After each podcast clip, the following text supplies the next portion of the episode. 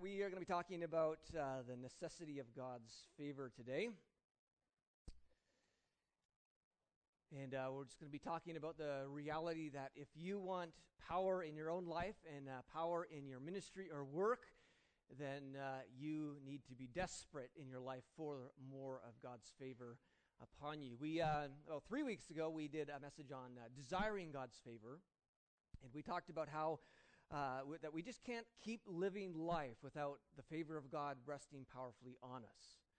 And uh, so we just want to continue that uh, theme today. And many of us have sort of felt that this was uh, God's word or his prophetic word for our church this year, that, that uh, corporately and individually we need to pay extra attention to really seeking after God's favor in, our lives. And I believe uh, that as we do that, he wants to pour out more blessing upon us. And so Let's jump in with a bit of a definition here. Talking about divine favor.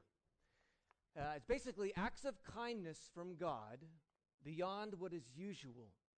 It is God pouring out extraordinary grace and blessing on and through someone.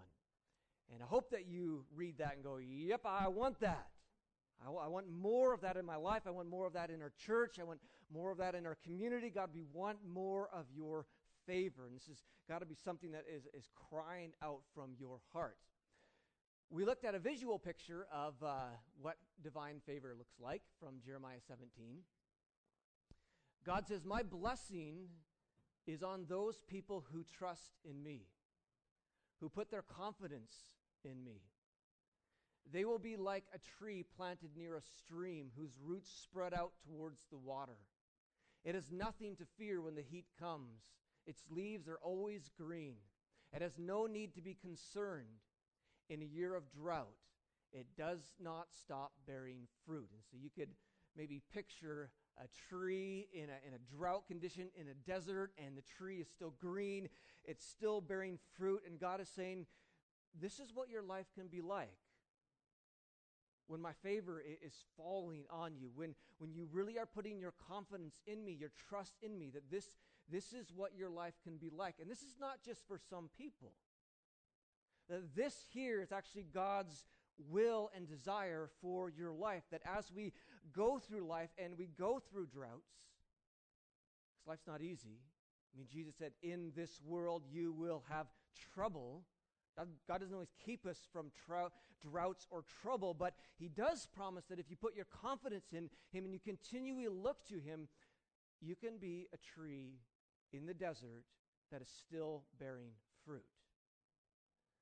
I mean, your other option is to not trust in God, to not put your confidence in Him, to put your confidence in yourself or into your hobbies, or just to do everything to kind of look to something else other than God, and the opposite will happen. Uh, you can be a, a dead tree in the desert, right? Because when the drought comes, it sucks the water out of a tree, it stops bearing fruit, and it slowly begins to die. Unless these roots go down deep into the water, that's when a tree keeps stays green and continues to bear fruit. And this is a picture of someone who is not walking in the favor of God, who is walking through this drought condition and, and they just they have no life. And so you can look at uh, these two pictures here. There we go. I mean, if you look at these two pictures, I mean, what picture describes your life today? I mean, maybe just think about your week. Maybe you are going through a, a, a, rainy period and everything's green, but maybe you're going through a drought. I mean, what, what, what picture describes your soul? or your life this week? Has it been a life where you've been bearing fruit even though there's trouble around you, where people look at you and they still see life in you, or you feel that you're wilting, that you're, you're drying out, that you're wondering where in the world is God, and, and you just feel, feel bored and dry and depressed? And I mean, what picture looks like you? And I'll remind you again that God's will for you is to be the top picture. And sometimes people say, well, this is just God's will for me to be depressed and miserable and, and bummed out and have no life, and this is what God. No, no, He doesn't. Even during difficult times, God wants you to be someone who has His favor on His life, who's being blessed, who still has the fruit pouring out. This is God's desire for you to be walking in the extreme favor of God. Now, all of you who trust Jesus, who are a Christian, uh, automatically have a huge pile of God's favor. I mean, just by being a Christian, God pours out incredible favor on your life. Ephesians 2 says, God being rich in mercy, because of his great love with which he has loved us, even though we were dead in transgressions. And that, that dead in transgressions is a picture of someone who has no favor of God in their life. They're wilted, they're dry, they don't have a relationship with God. They feel they don't know who God is, and, and, and they're just caught and they feel guilt and they're full of shame and, and they don't know what purpose and, and they're dead in their transgressions. But Christ, God, made us alive together with Christ. By grace you are saved. When you are saved, when you become a follower of Jesus, all of a sudden the floodgates of favor are opened up and God pours out tremendous favor on your life simply because you are a Christian. It goes on and says, And he raised us up with him and seated us with him in the heavenly realms in Christ Jesus to demonstrate in the coming ages the surpassing wealth of his grace and kindness towards us in Christ Jesus, that we are living in the surpassing wealth, the wealth of his grace. And as we talked about the word grace, the Greek word charis, also can be translated favor, right? We are living in a time of surpassing wealth of his favor when you're a Christian. Uh, Jesus in Luke chapter 4 he uh, was preaching in a synagogue, and it says he unrolled the scroll from Isaiah, and he said this The Spirit of the Lord is upon me, because he has anointed me to proclaim good news to the poor. He has sent me to proclaim release to the captives and the reigning of sight, uh, regaining, sorry, of sight to the blind, to set free those who were oppressed. And then he says this to proclaim the year of the Lord's favor. And that year was not just one year, it's a season. It's the whole period that we are living in now when Christ would pour out his Holy Spirit upon us, that we are living in the season of favor. That some of you simply need to realize how much favor you already have as a Christian. And sometimes Christians walk around kind of dry and crusty and bored and tired and, you know, life sucks. And it's like, man, you got to realize what favor you have. Okay? God has granted you tremendous favor. In fact, I love this verse uh, in Philemon. Paul is praying for Philemon, and he says this to him Deepen your understanding of every blessing that belongs to you in Christ. That this is something that we must do. Continually deepen our understanding of every blessing that belongs to us in Christ. That you are far more blessed than you realized. That God has far more favor for you than you realize. And sometimes you just need to open your eyes, pick up the word, and take it seriously, and you begin to see, wow, man, I, I do have a lot of favor in my life already. Or in Hebrews 4 6, it says, Let us confidently approach the throne of grace, or it could be translated favor to receive mercy and find favor or grace whenever we need help. This is after you become a Christian. If you need more favor, if you need more grace, God says, just come to me. Come to me, and I will give you mercy and grace and favor whenever you come. And this is what we need to realize is that God has so much more favor and grace and blessing for us. The problem is sometimes Christians, they, they become a Christian, they're like, I'm a child of God, I, am a son of God, I, I got the Holy Spirit in me, I'm empowered by the Spirit, I got the fruits of the Spirit. I, this is awesome. And they, they eat up their salvation, and that's the only meal they ever take. God has plates of favor for you and me every single day that we need to be keep coming to God and say, God, I want more. I want everything that you have for me. I want to grow in your favor so that I might be empowered for life, empowered for ministry, empowered to, to build the kingdom for Jesus. Jesus himself In Luke 2, it says, And the child grew and became strong, filled with wisdom, and the favor of God was upon him. When he was a baby, the favor of God was upon him. But then it goes on and says this. A few verses later, and Jesus increased in wisdom and in stature and in favor with God and with people. That you and I, like Jesus, can increase in the favor of God. I mean, after you're a Christian, you don't just get all the favor that you're ever going to get. We become a Christian, and God pours out so much favor and blessing on us. But He's saying this is the beginning. Just keep going. There is more favor, there's more grace. Seek Him, run after Him, chase after God. Now, some people respond to this whole prospect that we're talking about. The favor we receive when we become a Christian, the, the, the storerooms of favor that He has available for us. And some people say, you know what? I want as much as I can get. I want as much of God as I can get. I'm going to take every opportunity, anything that comes up. I just want to see God. I want as much uh, from God for me that I might be powered in life and ministry as He has for me. And so, Paul is one of those examples.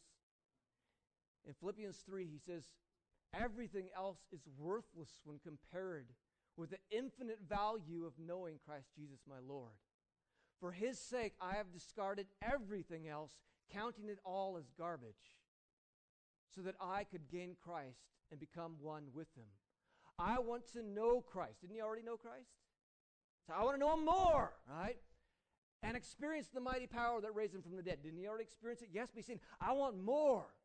And then he says, I want to suffer with them, sharing in his death. He's just saying, whatever it takes, if it means suffering, if it means glory, whatever it takes, God, I just want more of you in my life because I realize how much I need you, not just when I'm saved, but every single day. That he realizes that we can go deeper in Christ. We can experience Christ in deeper ways, that there is more favor and blessing that God has for us. And you know what? He began to walk in that, and God used him powerfully. I mean, he planted so many churches all over Asia Minor and different places. He probably brought thousands of people to Christ. God used him to heal people. In fact, there was so much favor on Paul that there are some weird verses in the Bible that freak some people out, but still in the Bible. I mean, there's, there's one verse in Acts that says this it says, God gave Paul the power to perform unusual miracles when handkerchiefs or aprons that had merely touched his skin were placed on sick people, they were healed of their diseases, and evil spirits were expelled. I mean, if Paul just happened to touch an apron or a handkerchief, they would take that away and, and go place it on someone who was sick or uh, who was demon possessed, and they would be healed or the spirits would be expelled. And what kind of favor was resting on Paul for that to happen? Tremendous favor because he was a seeker of God's favor. He was one who was willing to do anything just to get more of God, to be deeper in God. And God says, Because you're coming, I'm going to pour out more favor on you to the point where these kind of things were happening. I mean, imagine if you went to a restaurant and you ate and the waitress came by to clean your plate off and she grabbed your napkin, all of a sudden she found she was healed. Or you at work shook someone's hand and they're like, whoa, I mean, there's, you know, I, I sense something different about you, that, that, that we can go deeper in the favor of God. I mean, there is nothing in the Bible that says this can't ha- still happen today. That people can't go to this level of favor in, in, in God. So some people, like Paul, respond to this and say, whatever it takes, I want more, God. I just want to worship you. I want to serve you. I want to love you. God, would you use me? Whatever it takes, I want to go deeper, God. And they, they trust in God. They put their confidence in Him at all times, and they become this tree that is green and bearing fruit. But others respond and say, nah, I don't know. I'm pretty happy with what I got at salvation. I, am glad that my guilt is washed away and my shame is washed away and my sins are washed away, and I'm pretty pretty happy about that. I'm glad that I got heaven to look forward to, but uh, you know I got a lot of other things to do as well, God. You know I got sports and hobbies and you know whatever we could say, but and God just becomes lower on the priority. And if you're like that, I mean, you're just going to get bored as a Christian. And one thing I see is a lot of bored Christians because they're not living like Paul, they're living like a bored Christian. You know, I tried praying once. I tried reading the Bible once, and nothing happened. It was kind of boring. Church is boring. Christianity is boring. I have more fun doing this or that. And, and, and the favor of God is just, they're just beginning to dry up, and their soul is getting crusty. And, and they, want, they just wonder, well, God, how come I never see you do anything? I never see answered prayer. I never see a healing. I never see, God, you do anything awesome. I don't really even sense you, and they're just bored. And that happens for a lot of people, sadly. But you know, that's not God's will for you. And if you need to hear it, I'll tell you Christianity is not boring. And if you think Jesus is boring, then you need to re-look into his eyes and see who he is. I mean, we are talking about the God of the universe who loves you more than you could ever imagine, who's saying, I want to pour out favor on you. I mean, how can we respond and say, uh, hmm, uh, bored? I mean, maybe you're bored because you're like, you know, I tried this once. You know, I really prayed. I really read my Bible. I was worshiping with all my heart, but nothing seemed to change. And, you know, sometimes God allows that to happen in your life. And one of the reasons is, and I'm beginning to realize this more in my life, is that, that God wants to teach us what it means to be desperate.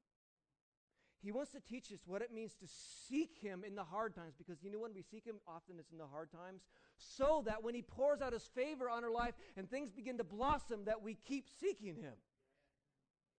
You know what happens to so many people, and I see it even in this church sometimes? People come to know Jesus, they're like, Whoa, Jesus, this is awesome. And then they come for a few months and then they get bored because they're not going deeper.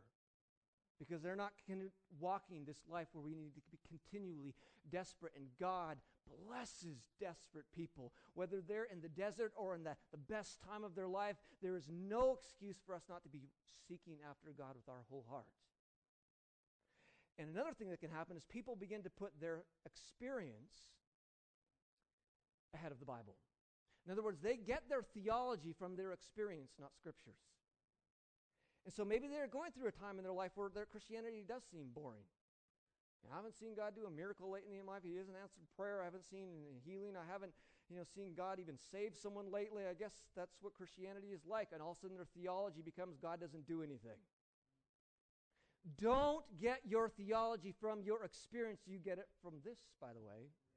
And this book says God is amazing and He is powerful and He still wants to pour out His grace and favor. You seek what the Bible says, not what your experience says. And if you continually seek what the Bible says, God will open your eyes and you'll begin to see it. Do not ever put your experience ahead of this book. Don't ever use your experience to create your theology. It must come out of here. Okay? We need to be like Paul. Now, when you see God's favor begin to be revealed in your life, also often it'll come in these five areas. And you see all five in the Bible. Number one, you will have a deeper sense of the living presence of God. I mean, you'll just sense that God is with you. You'll just say, you know, I really feel that God is with me. It, it's just, it's just kind of weird. I just, I just know. I feel it. You experience. I mean, truth this word of God is not just for the head. Jesus said, I want you to experience it. I mean, it's something you should experience. The more you grow in your favor, the more you will just have the sense of the living presence of God in you. Secondly, you will be a real benefit in the lives of others. You will be a blessing, not a suck, right? Where you're sucking the life from everybody else. You also come to a place where you, you're able to bless others and you're able to serve others and you're able to help others grow. Uh, number three, you will have greater influence upon those around you. All of a sudden, people will start paying more attention to you. Can you pray for me? What would you do in this situation? What's your understanding of this? Okay? And number four, you will find personal refreshing in life. That's the tree that, that is bearing fruit. And number five, your efforts will see more blessings. Doesn't mean you're not going to go through hardships, doesn't mean you're not going to get sick or not suffer, but it means that there just seems to be more blessing in your life. You're saying, man, that was that happened really easy. Like God just opened those doors, you know. But you just sense more of that. And this is what happens when you stop being bored with your Christianity and start actually seeking the God of this book and believing what he says. Okay?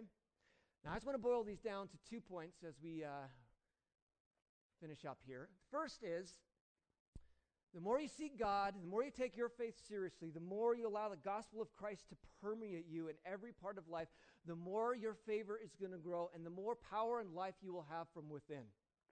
Jesus said, If anyone is thirsty, let him come to me, and let the one who believes in me drink.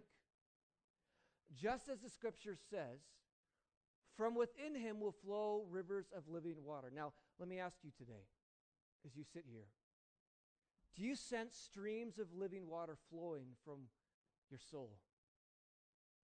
How are you doing this week? Do you sense streams of living water flowing from your soul? If you say, sort of, or not really, let me tell you, God is more for you. God is more for you. Do not be satisfied with, I got a dribble. Okay? God says, I want you to flow like living water. There is more. Where do you get more favor? Remember Hebrews? Let us confidently go to the throne where we find grace and mercy, we find favor, we, we find more of God. You just keep coming to God. Okay? Or we could look at the fruits of the Spirit. I mean, you look at your life this week. Do you feel love and joy and peace and patience and kindness and goodness? Do you feel those flowing out of your life? Or maybe I could ask your family members do, do they see that in you? And if they'd be like, um, can you ask another question? I mean, let me tell you, God has more for you. Don't be satisfied with where you are at. Don't think this is all that Christianity is. And some, some people who are bored Christians who are off doing everything else other than worshiping Jesus kind of get bored of their Christianity and they think this is all there is. Again, they put their experience as their theology rather than the Bible as their theology. God is more for you. I mean, when Jesus says, I've come to set you free, do you feel free? Do you feel free? If you don't feel fully free, God has more for you. Okay? The more you walk, the more you seek, the more you love, the more you look to Him, the more favor will grow in your life and the more power you will have. Psalm 31 says, How great is your favor which you store up for your loyal followers. Now, this is God's word to you. How great is your favor which you have stored up for your loyal fathers? And there, just picture these storerooms, that the psalmist is saying. God has these storerooms in heaven full of favor waiting for you. And he's just saying, Come get it. Come get it. Come to the throne. Come to the throne. Come get it. And you will experience greater power from within. Secondly, you will experience greater power and influence on the outside. We often see this combination in the Bible. For Samuel 2, the boy Sam, uh, Samuel was growing up and finding favor both with the Lord and with people. We see that with Jesus, who grew in the favor with God and with man. Various times in the Bible, you see when it talks about favor, it talks about growing in not only God, but man. The more favor God pours out on you, the more favor you'll have with people, the more influence you have with people. Sometimes you'll actually gain more enemies too, but you'll, you'll have more influence.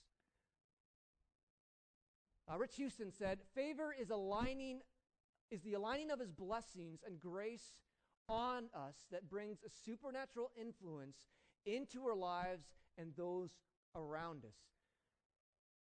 I love this verse in uh, Exodus. Uh, Moses is moving the Israelites towards the promised land and having a ca- talk with God, and he says, If your presence does not go with us, do not take us up from here.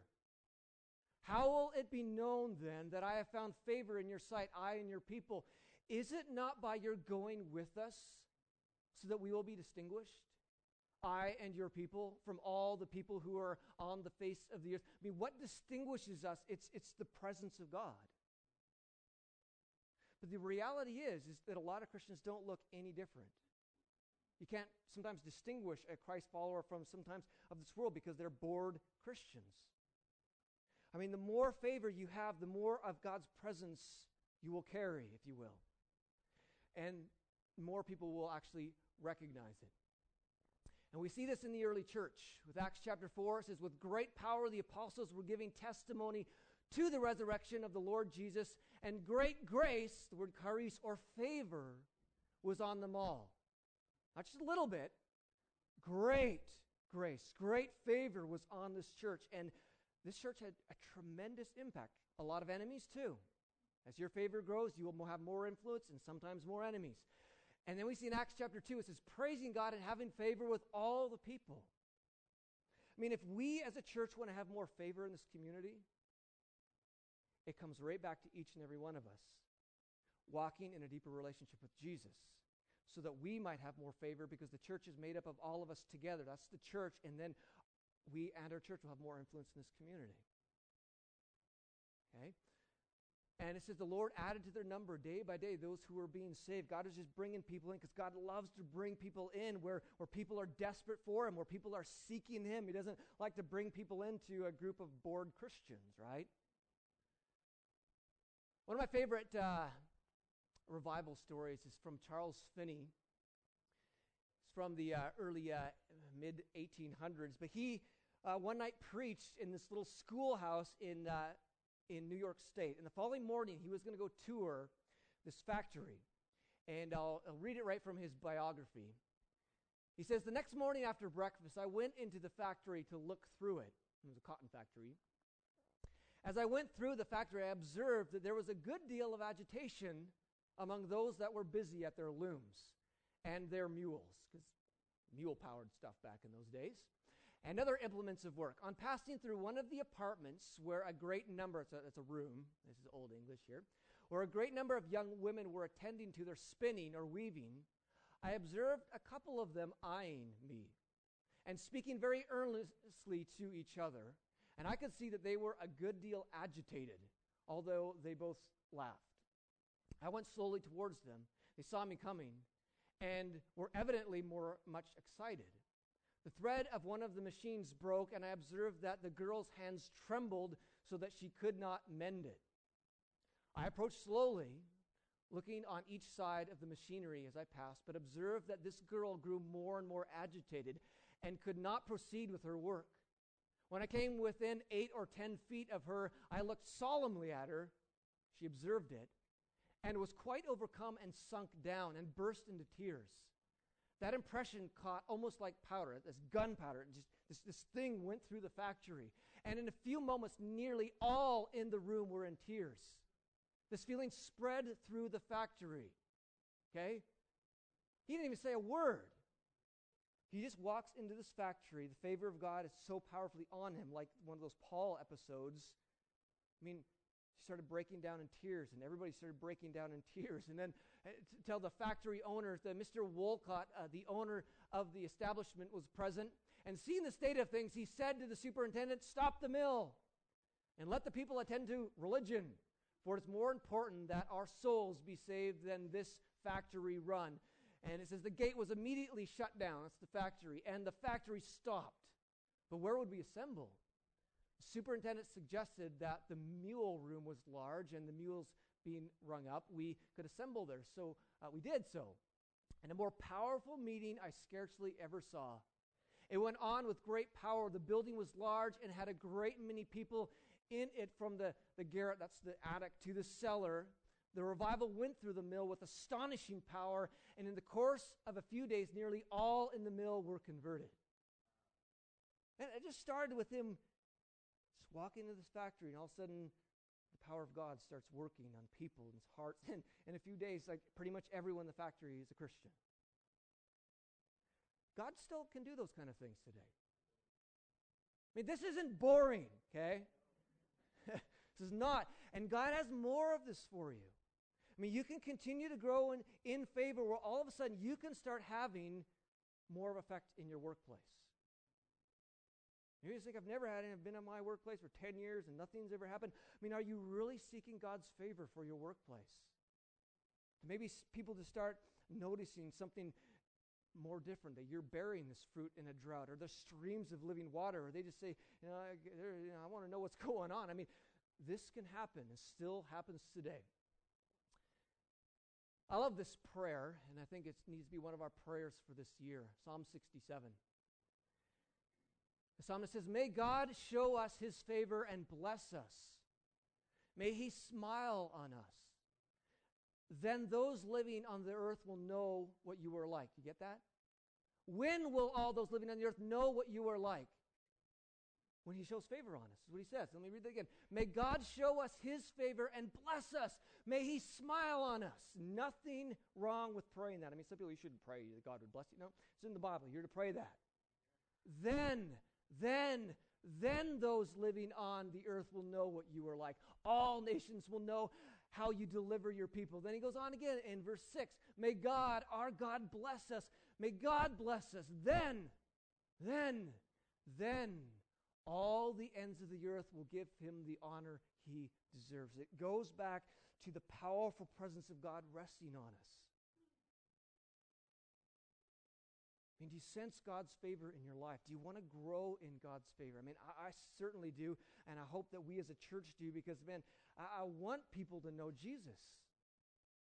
And we have little power or no power if we're not moving out in the presence of God. As, as, as Zechariah said, it's not by power, it's not by might, it's by my spirit, says the Lord Almighty. All right, we're pretty much done here. Let me just give you a couple verses. What do we do? You want to seek his favor. And if the whole time this has made you uncomfortable because I don't know if I should be doing that, you should be doing because it's commanded. Okay? Zephaniah Seek the Lord's favor. God is saying this to you.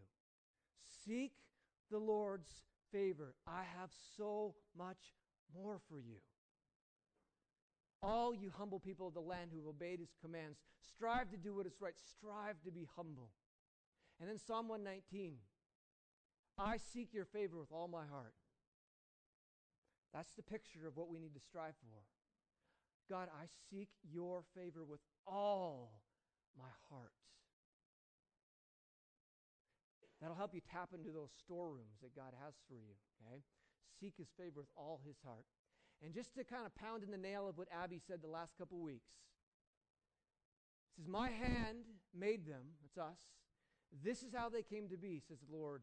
And then he says this I show special favor to the humble and contrite. We talked about those a few weeks ago. And then he says this who respect what I have to say. Remember what Abby was talking about? We need to take seriously this book. Okay? This book is where our theology comes to be take this I mean take your relationship with God seriously. Gaze once again into the eyes of Jesus, who was so amazing, and let your heart be recaptivated by his grace and his love and his mercy. And may that spill out to a heart that says, God, I love that and I want more. And you just keep running after God. That's what we need to do. Okay? And I'm for that. So let's pray. Uh, God, we, we just want more of your favor. God, we hear your word. And we take your word seriously when it says that you have storerooms of favor available to us. God, we take your word seriously when you say to seek your favor. And God, we do. God, I pray that those things in our lives that are blocking us to seeking you more, God, would crumble away. God, that your grace and your uh, blessing, your heart for us, God, would so captivate us that those idols, those other things that busy us and keep us, God, from drawing near to you and gaining more favor, God, would be washed away. God, I pray for each one in this room that you would give us, you would give all of us, God, a heart to run after you. God, that those in this room who are feeling dry, who are seeing, feeling crusty, who are feeling bored of Christianity, God, that you would grab hold of them and say, This is not the way it's meant to be. There's more. And God, I pray for those who are bearing fruit, who are green, who feel your life pouring through them. I pray, God, in Jesus' name, that you would not let them not be desperate. That you would continue, God, to help them to seek you in their time of favor. That, God, they would not take for granted the blessings that you have been pouring out. And, God, as we finish this service with the baptism, God, I pray you would help us to celebrate new life. And God, a life of faithfulness in you. And God, we pray for your blessing over Amy. God, that you might increase favor in her life as she grows, and you'd walk with her in Jesus' name.